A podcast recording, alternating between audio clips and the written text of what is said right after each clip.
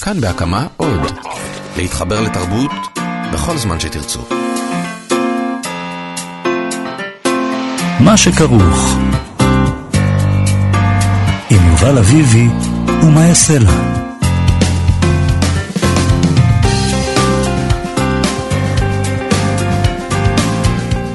צהריים טובים. צהריים למאזינים טובים. שלנו. ולמה יעשה לה שלום. היי יובל, מה העניינים? משהו, שמעת את, ה... את הג'ינגל שלנו? משהו. פעם ראשונה שאני שומע אותו. נהדר. מדהים.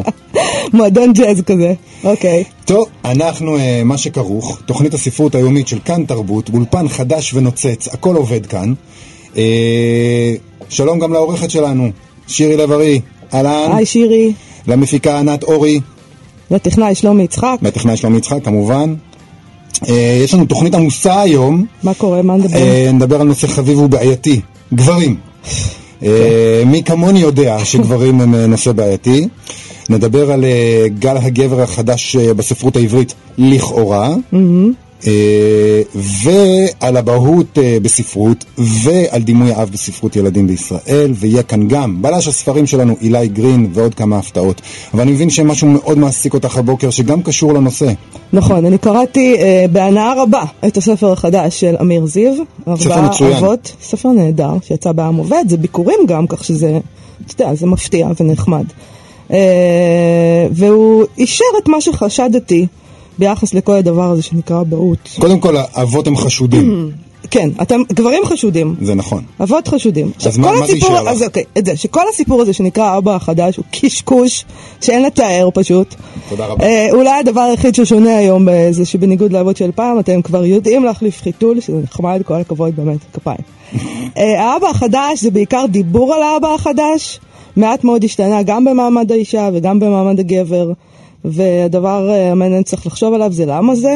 ואני אני כמובן לא מסכים בצורה דרמטית, גם מבחינת בוודאי הספרות, שלא, אתה חייב להגן על עצמך. וגם מבחינת החיים האישיים שלי, אבל מה כמובן. גורם לך אה, לחשוב ככה בספר? תראה, בספר אצל אמיר זיו כל הגברים אה, לא מתפקדים כאבות. כן. אה, לא מתפקדים כפי שצריך. הם לא, כולם זה שבורים, מנותצים. ו... הדמות אה, שהכי שברה את ליבי אבל, בכל אופן, זה, זה דווקא אב, אבא שם שהוא מגדל את ביתו במסירות, והוא אבא מאוד מאוד טוב ומאוד מאוד מאוהב, עד שכשהיא מגיעה לגיל שש בערך, נודע לו שהיא לא הבת הביולוגית שלו, זאת אומרת שאשתו בגדה בו, כן. וזה בעצם אה, הריון מהמאהב היה, והיא לא אוקיי. סיפרה לו, והוא מגדל פה ילדה אחרת.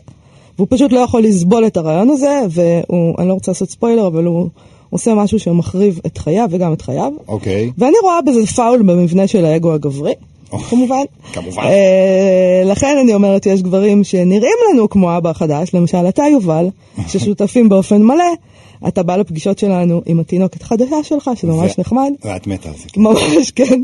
זה לא מפריע לי, אבל בעצם משהו בתוככם, כך אני סבורה וחושדת, סובל מאוד בסיטואציה הזאת, ואתם מעמידים פנים כאילו זה ממש נחמד לכם, ובאיזשהו מקום אני חושבת שהספר של אמיר זיו חושף את, בגדול, את כאילו, הדבר השגת- הזה. השגת לגברים כולם מפרי עטו הבדיוני של גבר אחד, זה מדהים, זה כל יפה. הכבוד. אני אפילו לא יודעת אם הוא חושב כמוני, זאת הפרשנות שלי. אז תקשיב. קודם כל, בואי אני אמוטט את כל התזה שלך. אה, כל ההורים דפוקים. אנחנו, אה, הילד נולד מושלם ומשם אנחנו מתחילים לקלקל. נכון. אבות, אמהות, תחפשי, תמצאי גם ספרים אה, אה, אה, בודדים שיאשרו את, ה, את, ה, את כל תיאוריה. אמת. אה, עכשיו, בספר של זיו, שגם אני בעוונותיי קראתי אותו, מאוד נהניתי באמת, וכמו שהזכרנו אני חוטא בקריאה. כן. אני חוטא בקריאה. אה, באמת החלק הראשון שלו הוא, הוא אחד המרשימים, אה, חלק, החלק המרשים ביותר בעיניי. אה, אני אגב, אני אני שמעתי את התזה הזאת, אני לא מסכימה. אני חושבת שגם חלקים אחרים, אבל אוקיי, לא נתווכח. מה, ש, מה שפספסת ולא סיפרת למאזינים שלנו זה כן. שבסופו של הספר, ואני מצטער על הספוילר, האבא הזה מנסה לתקן. להתאושש מהטראומה, בעוד שהאימא נעדרת לחלוטין, מסיבות טרגיות, ואי אפשר אה, אה, אה, להגיד שזה לא אשמת האב שהיא נעדרת, אבל... אה, וגם כשהיא לא נעדרה, היא לא הייתה אם השנה, ולראיה, העובדה שהיא בגדה בבן הזוג שלה, עשתה איתו ילד ולא סיפרה... הייתה לו ילדה שהוא גידל באהבה שש שנים שקראה לו אבא, ועכשיו בגלל שהיא לא ביולוגית הוא פשוט משליך אותה? וזה נראה לך נורמלי? לא, זה לא נראה לי אה, נורמלי. יש איזו אישה שעשתה כזה דבר אי נראה לי פעם? שלמוטט את תיאוריית הגבר החדש כולה, בגלל שהוא כתב את זה, אה, זה לא בדיוק אה, מהלך נכון. אני קורא עכשיו שוב את, ה, את הספר הדרך של קורמי מקארתי. אוקיי. יצא בעברית בהוצאת מודן, ספר חזק, מטלטל מאוד, נכון, אה, קשה. אה, קשה מאוד לקריאה, אני מתקדם בו באיטיות זוועה. דיסטופיה איומה. לא הייתי מתייחס לספר הזה כאל ספר הדרכה להורות. אבל האימא שמה, בספר הזה, Mm-hmm. עולם שהלך לעזאזל, מחליטה... אה, אה, סליחה שוב על הספוילרים, אה, להתאבד ומשאירה את הבן והאבא אה, לבדם בעולם שלא קל כל כך אה, להסתדר בו. עכשיו אני יכולתי לעשות את הפרשנות שאת עושה ולהגיד, אוי, אמהות תמיד נוטשות את ילדיהן ברגע של מצוקה, ורק יכולת, גברים יכולת, חזקים זה- מספיק בשביל לשרוד. יכולת לעשות את זה, אבל זה לא היה נכון. פשוט וגם אימהות לא נוטשות. מספר אחד של בחור נחמד אחד, ספר טוב, על העולם הגברי כולו והאבהות כולה בחיים ובספרות, וואלה, קצת הרחקת לכת. אה, גם ספר על אבא שנשאר לבד ופשוט מתמודד עם זה, הוא פשוט עושה הכל טוב, היה אה, קצת, אה, קצת אה, משעמם. אין בו אוקיי. דרמה ואין... אה, מניע. אני רוצה אבל להקריא לך משהו, טקסט ענק של חנוך לוין על אבהות. חנוך לוין, אני תמיד מסכימה לשמוע. תשמעי, זה מתוך המחזה ייסורי איוב. בניי ובנותיי, מזל טוב, נולד לכם אבא חדש. הביטו בו, כמה מחמם את הלב, כמו תינוק, הוא עירום, הוא בוחם ומרטיב, חסר ישע. גם שיניים אין לו. קחו אותו על הידיים, נענעו אותו, האכילו אותו בדייסה וחלב. שירו לו שיר ארס שישן, הוא כה זקוק לאהבה וחום. הו ילדים שלי, היד ריקה, האבא שנתן איננו. אבא חדש נולד לכם, אבא לוקח. מזל טוב. נפלא. כל זה מוביל אותנו לכתבה שפורסמה בגלריה שישי של עיתון הארץ. שם טוענת אה, העיתונאית גילי זיקוביץ' שיש עכשיו גל חדש ופורץ דרך של כתיבה גברית חדשה. כן. שסוף סוף מגלה את הנושאים שעד כה היו נחלתן של נשים בלבד. זוגיות, אהבה, האינטימי, המשפחה, הבית. אה, הדוגמאות שהיא נותנת זה למשל ספר חדש של אסף גברון, 18 מלכות, שיצא בספרי עליית הגג, או לחוץ חתונה של עומר ברק שיצא במודן, ואמיר זיו כמובן שהזכרנו אותו כבר. אה, ו... ו- ו- וזאת כתבה שעצמנה אותי כמעט כמו שאת עצמנת אותי קודם. או, למה? זה- מתחרה. זה- הדבר הכי בסיסי, גברים תמיד עסקו באישי, ובמשפחתי, ובאהבה. הם עשו את זה שונה מנשים, או לפחות חלקם עשו את זה שונה, אבל הם עסקו בזה, כאילו, יש לנו רומן מכונן, חיי נישואים של דוד פוגל, שיצא לפני עשרות שנים, ב- ב- ב- ב- ב- פעם ראשונה ב-1929. 1929. אהה. אה, אפילו שכול וכישלון של ברנר עוסק, בין שאר הדברים, בזוגיות ואהבה. עגנון כותב על זוגיות ואהבה. א' ב' יהושע עשה מזה קריירה. עמוס עוז. גרוסמן, אפילו, אה, אה, אפילו בספר האחרון שלו, אה, לא בספר האחרון, בספר הקודם, נופל מחוץ לזמן. זה ספר על גבריות כן, נורא. איומה, מקולקלת, מחפשת את עצמה. אה, אה, שבורה. אה, שבורה. אז חצי מהספרות הגברית הקנונית של התרבות שלנו עוסק בדיוק בזה. כן, אבל יכול להיות שמה שעצבן אותך, יובל, תן לי להציע לך פה איזושהי הצעה. כן, כן, ת- זה שהיא מדברת על ספרות גברית, ואנחנו רגילים רק כשמדברים על ספרות של נשים. זאת אומרת, תמיד יש ספרות, שזה... הספרות? ספרות של הגברים היא הספרות, ויש ספרות נשים. והיא הכניסה את זה פתאום לרובריקה כזאת, ספרות גברים. אולי זה משהו מעצבן אותך, כמו שהמזרחים הפכו אותך פתאום לאשכנזי, אחרי שחשבת כל הזמן שאתה הישראלי. אני, אני, באמת הישראלי, אבל את יודעת מה, אל תקשיבי לי, בואי נקשיב, אתה אומר דברים איומים! בואי, נקשיב לאנשים אה, חכמים ממני. אני אשמח. אה, נמצא איתנו פרופסור אה, מיקי גלוזמן, לשעבר ראש החוג לספרות עברית באוניברסיטת תל אביב, שגם כתב את הספר המכונן, הגוף הציוני, לאומיות, מגדר ומיניות בספרות העברית החדשה, שמדבר בדיוק על זה, על, על גברים והדרך שהם מיוצגים בספרות. אה, שלום מיקי. שלום וברכה. שלום מיקי. אהלן? אתה מסכים עם הקביעה הזאת של גילי איזיקוביץ' שיש לנו כאן גל חדש של ספרות גברית, גברים? טוב, לא נעים להגיד, אבל אני קצת מסכים עם כולם. אוקיי, תסביר. אה, אה, א', אני חושב שההערות שלך ליובל היו מאוד מאוד מעניינות על הדבר הזה שבאמת פתאום מציגים ספרות גברית כשוות ערך או מקבילה לספרות נשים. זאת עוד פעם, זאת רובריקה, זאת נישה, כן. זו הישראליות, אני חושב שזאת הבחנה מבריקה. אה, תודה. אבל, אבל אני, אני חושב שמה שיובל אומר על כך שגברים תמיד כתבו על אהבה ועל גבריות, וגם הציגו גבריות מרוסקת ושבורה, הכל נכון, אבל במשך עשרות שנים להתפרקות הזאת של הגבר ושל המשפחה היו משמעויות לאומיות. מהמם. ש... בואו ניקח את הדוגמאות שיובל הביא, שהן נהדרות. כש... כשהגבריות של יחזקאל חפץ בשכול וכישלון שנכתב ב-1913 אבל פורסם ב-1920. כשהגבריות הזאת מתפרקת אה, והוא מאושפז בבית חולים פסיכיאטרי בירושלים, ברור שזה כישלון ציוני, שזה כישלון של הגבריות הציונית, של הגבריות החדשה לכונן את עצמה. כן. אה, או ניקח את הקצה השני של הסקאלה, כאשר אה, גרוסמן כותבת אישה בורחת מבשורה. ברור מהמם. שזאת אלגוריה לאומית. כן. זאת אומרת, הכל כרוך בתוך, בתוך המלחמה, מלחמת יום כיפור, והמשבר של אברהם, והפוסט-טראומה, והגברים מרוסקים, אבל ההקשר הוא לאומי. ועכשיו? אני לא קראתי את כל הספרים החדשים שגילי זיקוביץ' מזכירה, אבל כן קראתי את אה, ארבעה אבות של אה, אמיר זיו, שזה ספר מצוין בעיניי. נכון. ואחד הדברים המעניינים בו זה שבכלל, הוא גם היה יכול להתרחש ב... לא יודע, באוסטריה. שוודיה. זאת אומרת... אה, אה, אז מיקי, באיזשהו מקום אולי הגברי, סופר הגבר, הוא, הוא מוותר על התפקיד הזה של הצופה לבית ישראל. הוא כבר לא, הוא לא לוקח על עצמו להיות אה? עמוס עוז. אה, זה נכון. אה, אני חושב שאת יודעת, אולי גרוסמן לא ויתר על זה. כן. או אולי אה, בני דורו לא ויתרו על זה. אבל הדור החדש של הכותבים כבר מתייחס לדבר הזה בצורה הרבה יותר אמביוולנטית. לא, דרך אגב, לא בטוח שהם מוותרים על זה, אבל פשוט לסופר כבר אין את התפקיד הזה. את יודעת, כשפרצה מלחמת לבנון השנייה ומה שנקרא שלושת הטנורים מיד פרסמו גילוי דעת כן. אה, בעיתונות נגד המלחמה, את יודעת שבהקשרים אחרים, נגיד בארצות הברית, דבר כזה הוא לא יעלה על הדעת. מה שהסופרים אומרים לא מעניין אף אחד. כן. אה, זה, זה, זה תפקיד היסטורי שהיה לסופרים בספרות העברית, להיות אה, אה, נביאים, מה שנקרא הצופה לבית ישראל, אה, מי שהגורל האומה מונח על כתפיהם והם צריכים לדבר אל האומה, לדברר את האומה ואת צרכיה. מיקי, כש, אה, כשנשים כותבות בעבר, לא עכשיו, בעבר, על האישי והפרטי, גם אצלן יש מימד לאומי? גם אצלם אה, יש את זה? או ש... לא, הם, הם, היו, הם היו הרבה יותר משוחררות מזה, ובגלל זה הרבה מאוד פעמים אה, נשים עשו את פריצות הדרך הכי גדולות בספרות העברית. זה דבר שרק הביקורת הפמיניסטית לימדה אותנו לראות את זה. שהדבר הזה של רק על עצמי לספר ידעתי של רחל, שכל כך זלזלו בו ולעגו לעגו לו, אה, בעצם היה מהפכה עצומה. זאת הייתה גם מהפכה לשונית, זאת הייתה גם מהפכה ספרותית, זאת הייתה גם מהפכה פוליטית. אז אחרי כמה- עשרות שנים גם הגברים סוף סוף אה, נכנסים. לתוך, ה, לתוך המהפכה הזאת עכשיו? לאט לאט, לאט, לאט לאט. אה,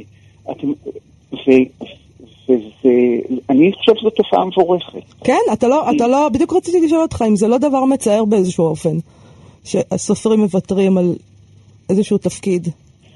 אני לא יודע אם הם מוותרים, אמרתי שהם מוותרים, אבל זה, זה מין ויתור מורכב כזה, בגלל שברגע שאתה פונה לדרך חדשה, גם נוצרות אפשרויות חדשות. כן. התפקיד הזה של הצופה לבית ישראל היה תפקיד מדהים, אולי, אולי בזכותו, בזכות התפקיד שהספרות העברית מילאה בלאומיות, אנחנו יושבים פה ומדברים עברית, כן. דבר שלפני 120 שנה לא היה ברור בכלל שהוא אפשרי.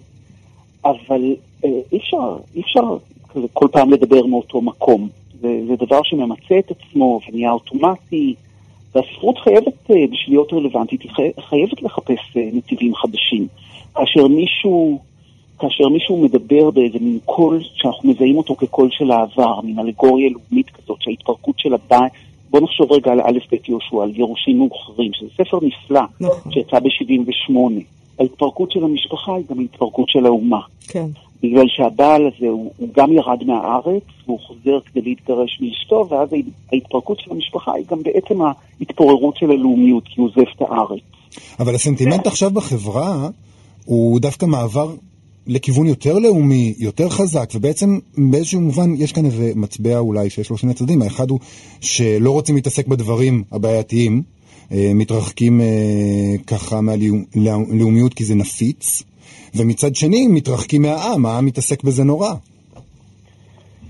טוב, אתה יודע, הספרות, אה, אני, אני חושב שהספרות התפקיד שלה הוא להיות אופוזיציונית. אתם התפעלתם מחנוך לוין, מי כמוהו הבין את זה. מהמם. הספרות לא צריכה להיות לחם ושעשועים.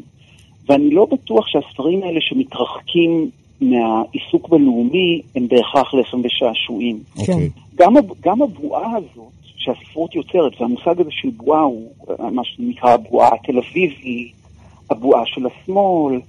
אה, גם התפקיד של הבועה הזאת הוא מאוד מאוד חשוב, הוא בדיוק התנגדות לאיזה, ללאומנות שהולכת ופושה. לא נותנים לה להיכנס לתוך הטקסט, זאת גם עמדה מעניינת. נכון. עמדה רדיקלית נכון. אפילו. טוב, זה. על זה לא על זה נחשוב. אוקיי, מעניין. תודה רבה לך, מיקי, בשמחה. שהתארחת אצלנו והארת את עינינו, באמת, אני. מרגיש שאני מסתכל על הכתבה הזאת אחרת לגמרי. עכשיו. תודה, מיקי. ובהצלחה לתאגיד. תודה רבה. להתראות. להתראות. ביי ביי. אז זה היה פרופסור מיקי גלוזמן מאוניברסיטת אה, תל אביב. זה היה ממש מעניין. מרתק. תמיד יש לו הסתכלות על הדברים ש, ש, ש, שהיא זווית שפספסת, זה מדהים. כן, יש לו זווית. יש לו וואו, זווית. אוקיי. טוב, אנחנו נחזור בעוד רגע לעניין הזה של הגבריות ואבהות, אבל אה, לפני כן נעבור לפינה שלנו, זרקור על כתבי עת. תשמעי, אה, הקראנו כאן לפני כמה תוכניות, או אפילו בתוכנית הקודמת, יכול להיות. אה, מהגיליון החדש והמצוין, אה, זה היה בפודקאסטים שלנו בכלל. של מעיין. אנא, האזינו לפודקאסט. האזינו לפודקאסט כן. הזה. כתב העת הספרותי מעיין, זה היה מאוד מאוד כיף ומעניין. החלטנו לעשות מזה פינה אה, שבה אנחנו אה, נאיר את העולם הבאמת סוער של כתבי עת ספרותיים וכתבי עת של שירה. אני לא יודעת אם זה סוער, אה, ואני לא יודעת אם זה כיף, יובל. בוא. לא, את פה בשביל להוריד את הכיף, תורידי. תורידי אתה אותנו מרימה. ואני מורידה, אוקיי. בדיוק. כל כתב עת שרואה אור זה פשוט נס, זה מה שאני רוצה להגיד. לא יודעת אם... כיף, אבל זה נס. אה, למרות שאני מודה ש... והאורחים הם אלוהים קטנים. יש כמה כאלה שהם מזוויעים שהיה עדיף שלא יראו אור, אבל באופן עקרוני זה נס. ברור אחרי- אחרי שכלכלית... השידור תגידי לי בשמות. אני אגלה לך בסוד. אה, ברור שכלכלית זה לא מחזיק את עצמו, ברור שזה מונע מתשוקה אדירה לדבר עצמו, שאין שום רווח בזה. אה, לפעמים נדמה שזה כמו עץ שנופל ביער, אז אה, אנחנו רוצים לדבר על זה כאן, כי... ולהיות, להשמיע את העץ הזה שנופל ביער. אה, מה שאני רוצה לעשות זה לדבר על כתב העת אה, פטל. שמעת עליו? שמעתי עליו, זה... אה, אני לא יודעת אם להגדיר אותו ככתב עת, זה בעצם סדרה של אנתולוגיות שמתמקדת בסיפורים קצרים, ממוארים ורשומות אישיות של מבחר סופרים וכותבים. זה יצא עכשיו הרביעי, אוקיי? יש גרסאות דיגיטליות וכאלה, וזה נושאי. הנושא של, של הרביעי, הגיליון הרביעי הוא צלילים, מה היה לפני כן? היה לחם עבודה, אסור, זיכרונות ילדות מתל אביב, אה, נהדר. אוקיי? אה, אני הקראתי אה, בפעם שעברה קטע קצר מסיפור. בא לך להקריא לנו גם כן, שנבין על מה מדובר? יש קטע שמאוד אהבתי עם הסיפור של יונתן הירשפלד, כן. אה, פה, שנקרא המתנה. הוא עוסק בגבריות? כן, במידה רבה יש שם זוגיות אה, מאוד, אה, תראה, מאוד קשה כנראה. כמובן. אה, אבל אני מאוד אהבתי אותו כי הוא מאוד אה, פואטי. אני מקריאה ממש פסקה קצרה. אוקיי. יש תכלת מרה ויש מי זכוכית ומראה. בניו יורק השמיים גבוהים ורחוקים ומשתקפים במגדלים ומתמסרים לריבועים ומשתקפים כסטייה מינית זה בחלונותיו של זה, בלי בושה. יש אהבות מתוקות כמו עמוד יווני עם כותרת, ויש אהבות הנראות כפי שהן נראות רק על רקע העולם. אהבתנו הייתה מהסוג התלוי בתפאורת העולם. אהבה תלוית תכלת. אשתי מצאה נתיבים לצמיחה ופריחה, אך מהר מאוד התגלתה האמת הנפשית הפשוטה. הדבר שהיא הייתה צריכה לברוח ממנו, העץ שצילו חסם לה את השמש, היה אני. זה מאוד מאוד. יפה, אבל עכשיו כשאת קוראת את זה, כן. אני לא יכול להתנתק מהדברים אה, שמיקי אמר לנו, ולחשוב, יש כאן לאומי, אין כאן לאומי. יש לאומי, קודם כל הם בניו יורק. אז, אה, אז זה לאומי. אז זה- לאומי. אוקיי, אמ, תשמע, אני מציעה שבמסגרת כל העיסוק בגבריות ואבהות, אה, נדבר על משהו ש...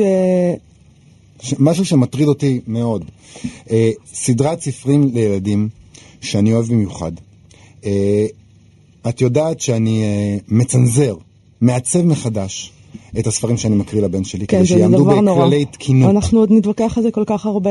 פשוט דבר נורא. אה, המשך. אחד הדברים שאני צריך לעצב מחדש, וזה מחזיר אותנו לנושא שדיברנו עליו, זה יחסי אבות וילדים.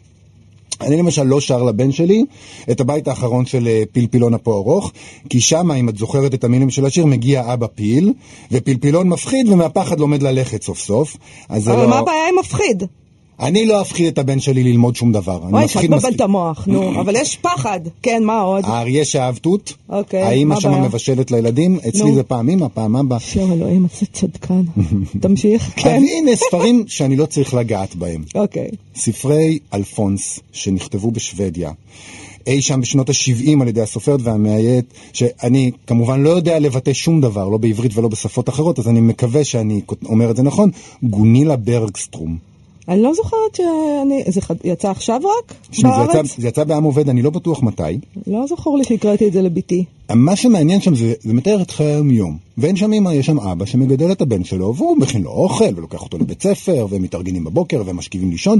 אין אמא, לא בקטע טרגי, לא, זה לא שעכשיו הוא... לא בילבי. אה, לא בילבי, בדיוק. פשוט אבא מאוד מאוד מתפקד, משרה מלאה, לא צריך לקצץ. תשמע, אני לא מזלזלת בצורך שלך להגן על הבן שלך מפני המציאות. אני חושבת שזה אינסטינקט הורי בריא. מצד שני, אני תוהה מהו התפקיד של הורים בעולם הזה. אולי התפקיד שלנו זה ללמד אותם להתמודד עם המציאות. אה, אולי. לא לחיות בפנטזיה, אתה ממציא לו איזה עולם מושלם. אה, לא יודעת מה עדיף ואיך צריך, אבל אה, הנושא הזה של פחד, אתה יודע, ילדים מפחדים, ואגדות וסיפורי ילדים מציגות את הדבר הזה, ואת ההתמודדות עם הפחד, ובסוף יש גם קתרזיס, והם צריכים לדעת להתמודד. אבל בגיל ארבע. אה, כן, אם נגיד תקריא לו את בילבי, אז מה? תגיד לו, לא תגיד לו שהיא יתומה מהם, ושאבא שלה עזב אותה לבד ונסע לים. לא עזב אותה, ספינתו טבעה. אז לא, אתה יודע שיתמות זה גם פנטזיה וגם סיוט של ילדים, הם צריכים להתמודד עם זה, וסיפורים הם דרך להתמודד, ואתה יודע, בספרטה הם הלכו לגחלים בגיל ארבע, קדימה, זרוק אותו למדורה. לא אזרוק אותו למדורה. אני מצטער. אה, אני אבל באמת חשבתי על זה מה קורה בספרות העברית בישראל. ויש למשל נגיד את אבא עושה בושות של מאיר שלו, שיצא בכתר לפני כבר כאילו די הרבה שנים, נדמה לי שזה היה בסוף שנות התשעים. נכון, המון שם שנים. יש אה, אימא אה, קרייריסטית, די נהדרת. כן. הבן שלה בא אליה עם בקשות וזה, והיא מנפנפת אותו. אבא שלו מטפ- אה, מטפל בו, אה, למרבה המבוכה שלו, וזה די דומה לסיפור אה, אצלי גם, לא בגלל שאשתי היא כזאת קרייריסטית, אלא בגלל שאני אבא מביך. אמ, אדם מביך באופן אדם כללי. מביך באופן כללי. אז מסתבר דווקא שכל העניין הזה של ייצוגי אבות בספרות בישראל הוא עניין מורכב ודורש טיפול. טוב, אז אני, אני מציעה שנדבר על כל הדבר הזה עם תמר הוכשטטר, מעורכי כתב העת המקוון הפנקס לתרבות וספרות ילדים, שכנראה עוסקת בנושא הזה לא מעט. שלום תמר. שלום, שלום. אהלן תמר. אוי אה, אוי, יש לי- כל כך הרבה מה להגיב על מה שדיברת. בבקשה, קדימה, שוט. אה, אה, בלי שאלות, קדימה, פשוט תספרי לנו הכל. לא, אני רק לפני שנדבר על אבות, אני רק רוצה להגיד לגבי מה שיובל אמר. כן. אני מכירה את העניין, את התופעה הזאת של הורים משכילים ומודעים ופוליטיקלי קורקט. את מחמיאה לי. ממש, מרגישים צורך אז לצנזר תוך כדי שהם קוראים. וחרטטנים, לא נעים לך להגיד, אני אגיד, כן. כל מיני קלאסיקות שכולנו גדלנו עליהם, ובאמת יש בהם כל מיני דברים שכבר לא יהיו, לא, אסור שיאמרו כמו אבות אה, קשוחים ואלימים, או כמו... או אמהות חורגות. אה, אמהות חורגות. מרושעות, המילים- מרושעות. המילים, המילים הנוראות, כושי קטן הלך לגן נגיד, או כושי. קטן בו, כל מיני כאלה. כן. אז רק רציתי להגיד בהקשר הזה, שאני חושבת שהצנזור הזה, שנעשה מתוך מקום מגונן ו- וטוב וחם, יש בו גם אה, פשוט אה, הדרה של מגוון. זאת אומרת, האם לא יכול להיות שמכל משפחות הפילים שאנחנו מכירים, יש גם משפחה שבה האבא פיל הוא קצת יותר קשוח? האם ברגע שאנחנו נשיר לבן את השיר על, על הפילים, האם הוא ישר יחשוב שזה הוא, שזה ש- אבא שלו. שכל בדיוק, שכל האבות זה פשוט התקף? נרקסיסטי של הורים, אני חושבת, שהכל זה הם, הם לא, הכל... זה- אני גם, תראו, אני בסך הכל, אני בסך הכל מתעסקת בספרות, אז אני אוהבת שאנשים חושבים שספרות היא כל, יש לה כזאת השפעה. כן, נכון. מטורפת. אבל, אבל בואו בואו נחשוב שיכול להיות שהילד הזה ששומע את השיר על אבא פיל, לא ישר ברגע שהוא שומע, והסוף היה מבהיל, בא הביתה אבא פיל, הוא חושב לעצמו, אבא שלי הוא אדם קשוח, מבהיל. אמא שלי מקומה במטבח, הוא לא עושה, זה לא- זה לא- זה לא קורה כל כך מהר. את מבינה מה קורה פה? יש פה קואליציה נשית. סליחה, אני לא דיברתי עם תמר. קודם, ולא לא תיאמתי את העדות זה הזאת. נשמע, זה כן, נשמע כאילו נשמע ישבתם. ותכננתם מאחורי גבי, שזה מה שקורה לגברים בסופו של דבר. לא, הפעם אבל לא. רגע, היא פשוט צודקת, וגם אני פשוט צודקת, וזה... אבל. בכל זאת אני זה חושב פשוט ש... עניין של מגוון, עניין של, של לסמוך גם על הילדים וגם בכלל על קוראים ועל אנשים ועל צרכני תרבות. אבל בכל זאת, גם, מקבלים, ה- אה, גם, גם הכותבים של ספרות ילדים בישראל, אפשר להגיד שהם עשו שינוי לאור הדברים שאני אומר. לא תסכים איתי? נכון, הספר- נכון, אז באמת, אתה באמת הזכרת את אבא עושה בושות, וגם אה, מאיר שלו שכתב את אבא עושה בושות, וגם דוד גרוסמן, שהם שניהם אה, כותבים אה, מוערכים מאוד למבוגרים שהתחילו לכתוב לילדים בשנות ה-80, הם שניהם אחראים בעצם על איזושהי התחלה של איזושהי מהפכה ב... בדינמיקה המשפחתית וההורית הזאת בספרות הילדים הישראלית, כי שניהם העמידו אבות, לא רק, אה, לא רק הכניסו אותם הביתה, אלא ממש הפכו אותם גם לדמויות הראשיות של הספרים. אם אתם זוכרים את, ספר, את אה, הסדרה של ספרי תמר, כן, תמר מטייל על קירות, כן, ו- כן, כן.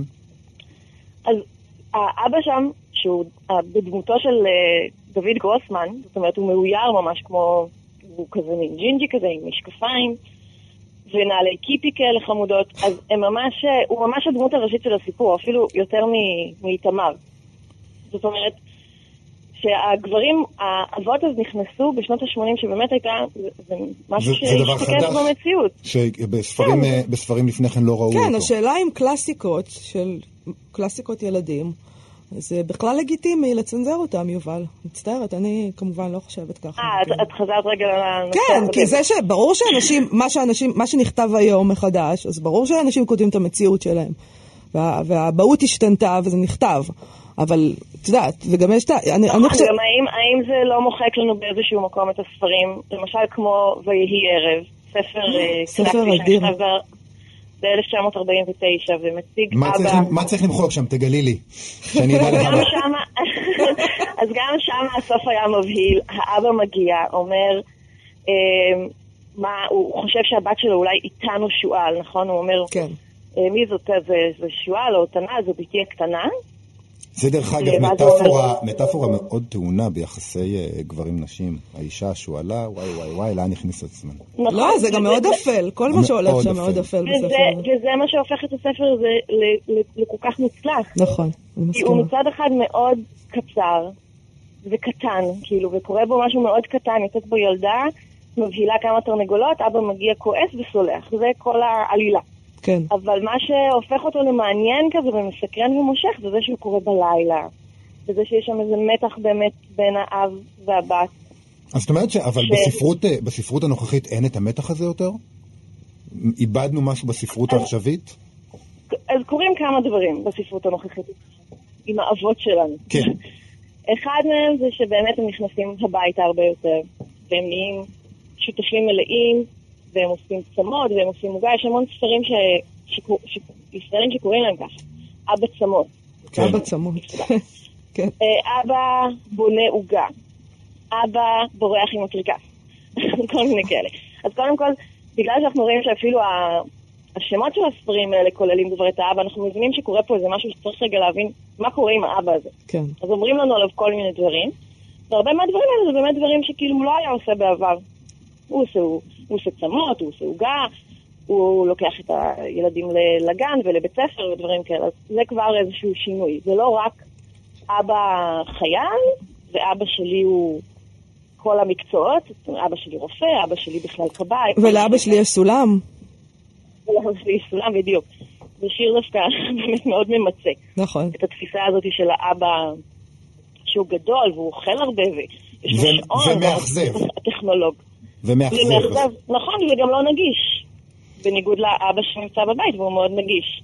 אני- אבל מה אני- שעוד קרה לו יחד עם הנגישות הזאת זה שהוא הפך להיות סוג של עוד אימא. אם אנחנו חוזרים לדמות של אה, דוד גרוסמן המאוירת, אנחנו ממש, אה, לצערי, אנחנו לא- יכולים להראות את זה עכשיו, את האיורים, אבל ממש רואים כמה הוא אגלולי ורך, וכל הדמות את המאוירת את שלו, מדברת היא עכשיו על. האיורים. על האיורים, כן. זה משהו שכאילו הוא לא... האמת היא שלא רק האיורים, גם היחסים אז זה. מעיד, אה, גם- תמר, אני חושבת שזה כן מעיד על הבלבול הזה, שבעצם כשרוצים לתאר את האבא החדש, אז, אז הוא אימא, כאילו, זה, זה עדיין נכון, הגלוליות באמת- של אימא. זה באמת אחד מהדברים אה, שמדברים עליהם עכשיו, כשאומרים את המילים משבר אה, הגבריות. כן, משבר הגבריות זה גם איפשהו זה, איך אני, איך אני כאבא, אה, אב מעורב, אבל לא שכפול חיוור בדרך כלל של האימא. אה, יש, יש איזה מחקר שמראה שבשנות התשעים פתאום התחילו להופיע המון, אה, הדימוי הזה של גבר אה, חשוף חזה עם תינוק קטן כזה על החזה שלו, זה אולי... כן. כזה, אתם מדמיינים את זה, מין, כן, כן. הרבה פעמים זה שחור לבן כזה, זה מין תינוק רואה את. זה במראה. בדיוק. אז המחקר הזה אמר, יש פה איזושהי קנאת חזה כזאת. איזה, אה, אה, התחיל, זה באותו זמן שנכנס המו- המונח הזה, האב החדש. קנאת שד. כן. אני חותם, טוב, אני חותם על קנאת קנאת פין. צד. אז אוקיי. זה באמת, זה באמת משהו, מקום שבו האבא צריך למצוא, למצוא את עצמו, ואז יכול להיות שזה רק איזשהו שלב, איזה מטמורפוזה. טוב. נאחל לו שימצא את עצמו. בקרוב, כי הוא עולה על העצבים. אה, אני מאוד רבה מאוד. מודה לך, תמר. אה, אני מניחה שעוד נדבר בהמשך על הנושאים האלה, כי זה מאוד מעניין. תודה לך. יופי, תודה. ביי, להתראות.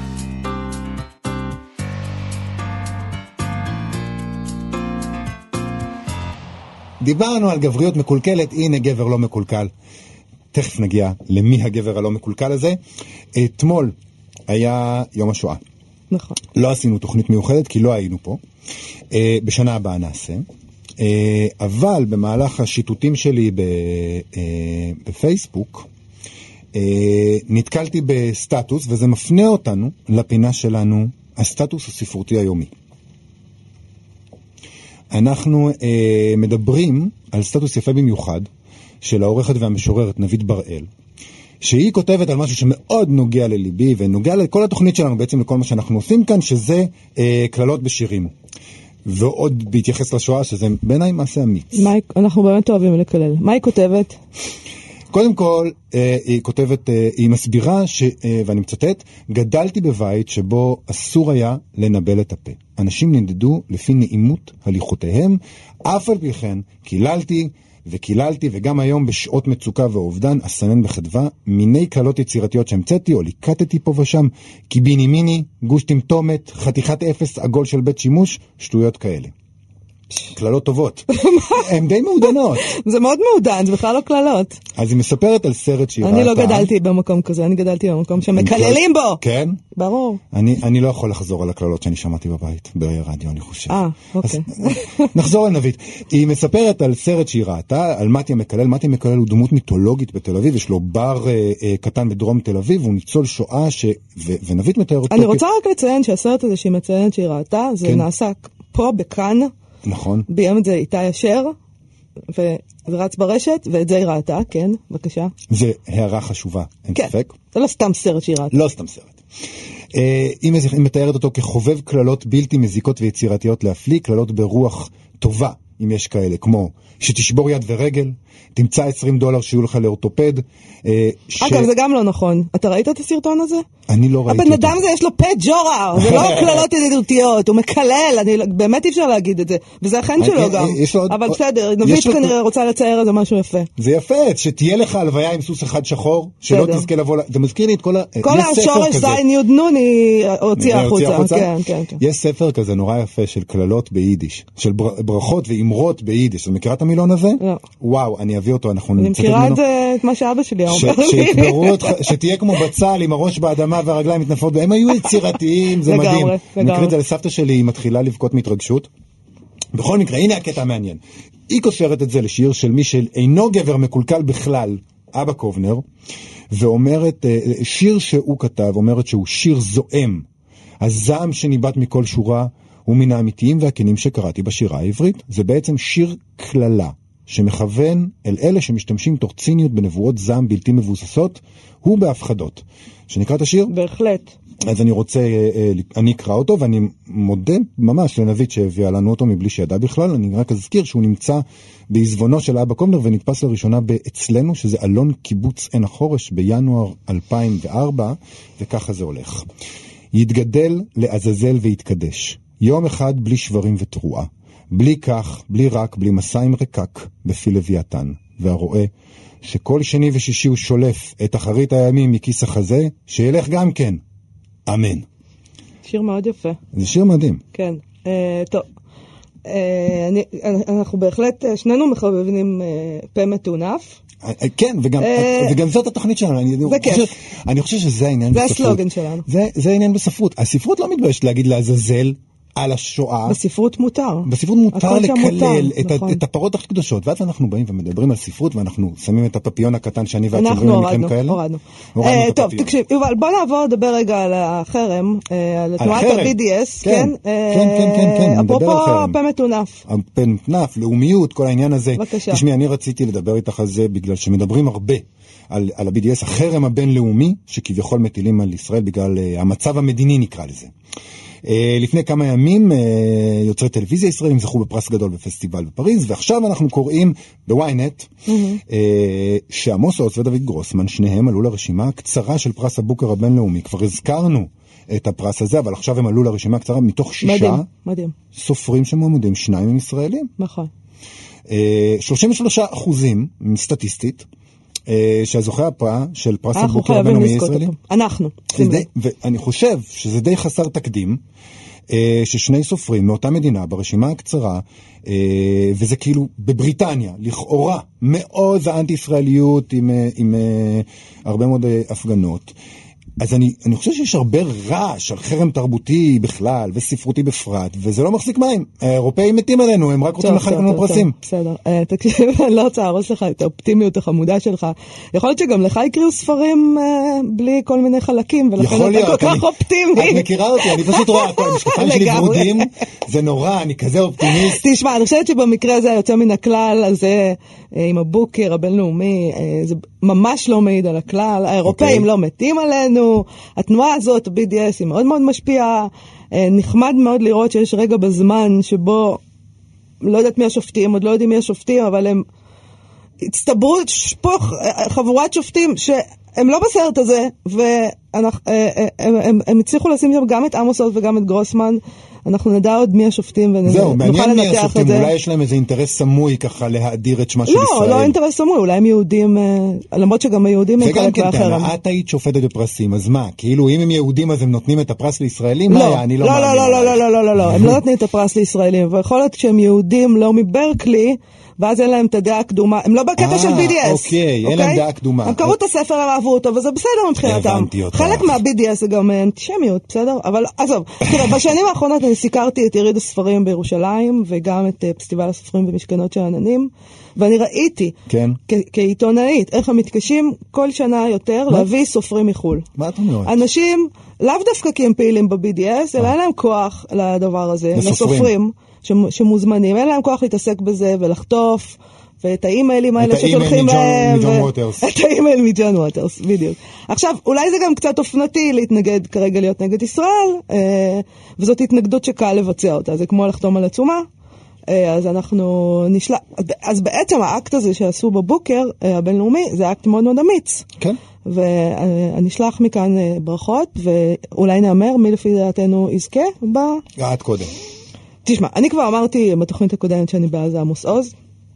אני אחזור ואני אגיד שאני לא יכולה לסבול את הדיבור האופנתי מהשנים האחרונות של אוי, עוד פעם עמוס עוז. את הדיבור האופנתי שלי כאילו. אה, שלך גם, אתה בין שאר האנשים, אה, מספיק עם זה, עמוס עוז הוא הסופר הכי גדול שלנו, זה גם מין טרנד יש אה, כזה עכשיו, של לא לרצות שנזכה, שישראל, שהישראל יזכה, כי אנחנו מין קטע שמאלני רדיקלי, בוא נעניש את עצמנו.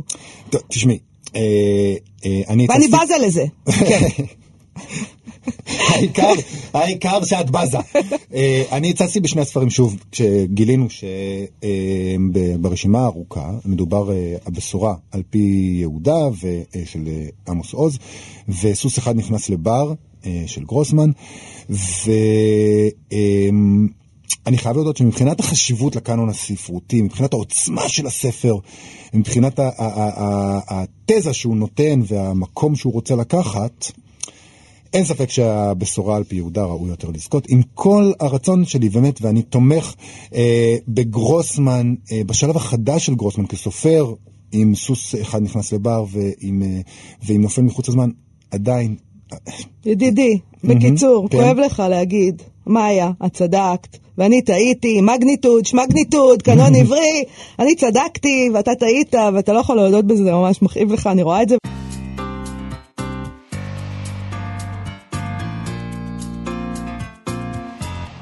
אנחנו כבר אה, בשלבי סיום, אנחנו עוברים לפינה המסיימת, שטיימינג מושלם.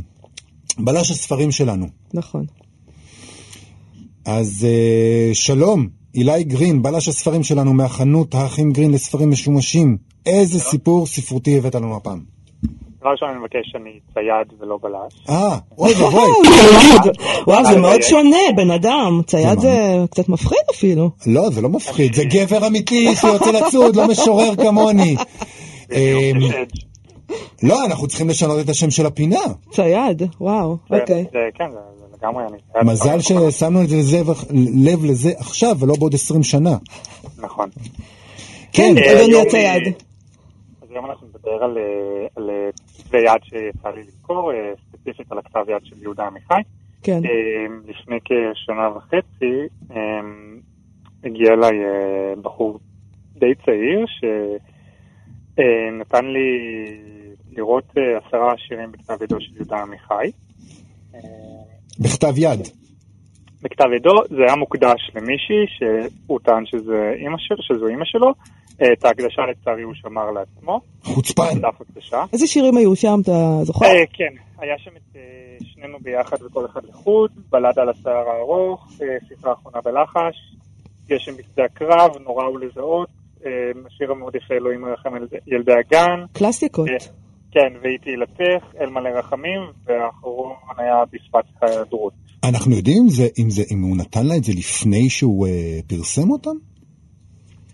אה, אני, זה השערות הכל, כי אנחנו באמת לא יודעים, אבל אה, יכול להיות, כי יכול להיות שבסך הכל הוא היה יכול לתת לה ספר חתום, נכון. ולאו דווקא את כתבי היד, אבל מצד שני זו מתנה הרבה יותר אה, גבוהה לתת את השירים בכתב ידו. זה גם היה כרוך מאוד מוזר עם בד לבד, והכל היה שם בטוש ואפילו לא בעט. די. רגע, אבל תגיד לי משהו, איך אתה מאמת בעצם שאנחנו אכן מסתכלים על כתב יד של עמיחי? הרי אני גם יכולה להביא- להביא לך ולהגיד לך שזה עמיחי. איך אז זה עובד? ספציפית על זה, פשוט הלכתי לארכיון אה, והשוויתי את זה לכתב היד Mm. של אה, יהודה עמיחי. אה, בדקתי לפני שזה באמת טוש וזה לא איזה משהו שמודפס במדפסת. הכתב קצת נמרח. הוא- את באמת בלש ספרים. צייד! צייד, צייד, צייד. בפעם גם בלש. שזה לא יקרה לך יותר, בבקשה, כן. אני רוצה להגיד משהו. אז צריך להגיד שהוא גם איש שיווק לא רע, הוא יודע, אם- לפי מה שאתה אומר. הוא יודע שאם הוא כותב את זה בכתב ידו, וכורך את זה וזה, ומעניק את זה עם הקדשה, זה מתנה יותר טובה מאשר לתת את הספר עם היו הקדשה. שלוש, לגמרי, שלושה אנשי שיווק מעולים בתחום השירה היו בארץ. כן. יאליק, אלתרמן ועמיחי. וואו, אוקיי. שלושת הגדולים, הם ידעו לשווק את עצמם בקטע מעולה ולשמר את השירה שלהם שנים אחרי שהם הלכו. בעצם הם היו עסקנים מעולים, אפשר להגיד. זה טוב בשבילך.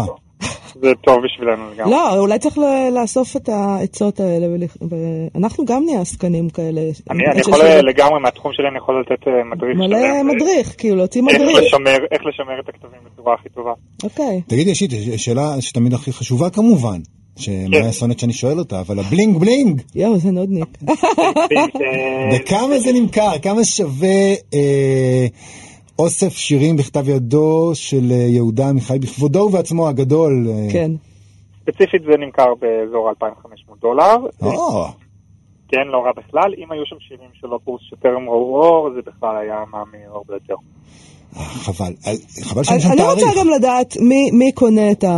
זאת אומרת... אה, אה, אני חושב. שהייתי שם ב- במכירה, לפי דעתי התחרה בזה, התחרו על הפריט לקוח פרטי, וספרייה, ספריית סטנפורד יכול להיות ש- שהם קנו את כל הארכיון שלו. כן, יעל. או יעל ליעל הוא מכר, אני חושבת, כן. ליאל, כן. כן, יעל. נכון. שמיש- הכסף הגדול באמת מגיע מספריות ציבוריות או לפחות זה. או מוסדות, כן. לפחות זה. כן, כי זה יוצג לציבור, כי נכון. בסך הכל, מה שקצת אה, נראה לי משונה תמיד בדברים מהסוג הזה, זה כשאתה מדבר נגיד על מישהו פרטי שרצה לקנות, מה הוא עושה עם זה? שזה יהיה- למה שזה כן, יהיה אצלו בבית? ממש. כאילו, מה זאת אומרת? זה שייך לציבור, אני מצטערת, זה יהודה עמיחי, כאילו, זה מין את דבר כזאת. שמרנית, זה מדהים. אני לא. זה- אבל זה שייך לציבור, ומצד שני השירים שלו נמצאים בכל ספר, ויכולים נכון. להיות בכל ספר הבית, אבל כתבי היד לא יכולים להיות בכל בית, אז לפי דעתי אצפנים כן יכולים להחזיק איזה פריט שהוא... כן, ומה עם אספני. ציורים שיש להם אה, פיקאסו והם שומרים זה אותו גם בבית שלהם? מעצבן אותי, כאילו, סליחה, זה פיקאסו, למה שזה יהיה אצלך בדירה? כאילו, זה צריך להיות במוזיאון, ושכולם יראו את זה, אני אני קצת סוציאליסטית. ואם אנחנו נלך עכשיו למאיר יצחק, זה גם צריך להיות במוזיאונים, או שאפשר שזה יהיה בבית? כאילו איפה הגבול עובר? כן, שאלה- ש- טוב, שאלות זה חשובות שאלה שלא נפתור. אותן בדקה וחצי אה, שנותרו לנו. אה, אילי, זה סיפור מדהים. אה, תודה רבה לך תודה שבאת, רבה אנחנו לך, כבר לא יכולים צייד. לחכות לפינה, צייד הספרים שלנו, לא יכולים לחכות לפינת הציד הבאה שלך. להתראות, כן, אילי, תודה. ביי ביי. זה היה אילי גרין, צייד הספרים שלנו מחנות הספרים יד שנייה, האחים גרין. תודה רבה לך, יובל. היה תוכנית מאוד מעניינת. מאוד אה, מעניינת. אני רוצה להודות לעורכת שלנו, שירי לב-ארי, למפיקה שלנו, ענת אורי, לטכנאי שלנו, שלומי יצחק. אה, ותודה רבה לכם המאזינים. שתהיה לכם המשך האזנה נעימה. ותודה. לך מאיה, היה כיף. גם לי, ביי.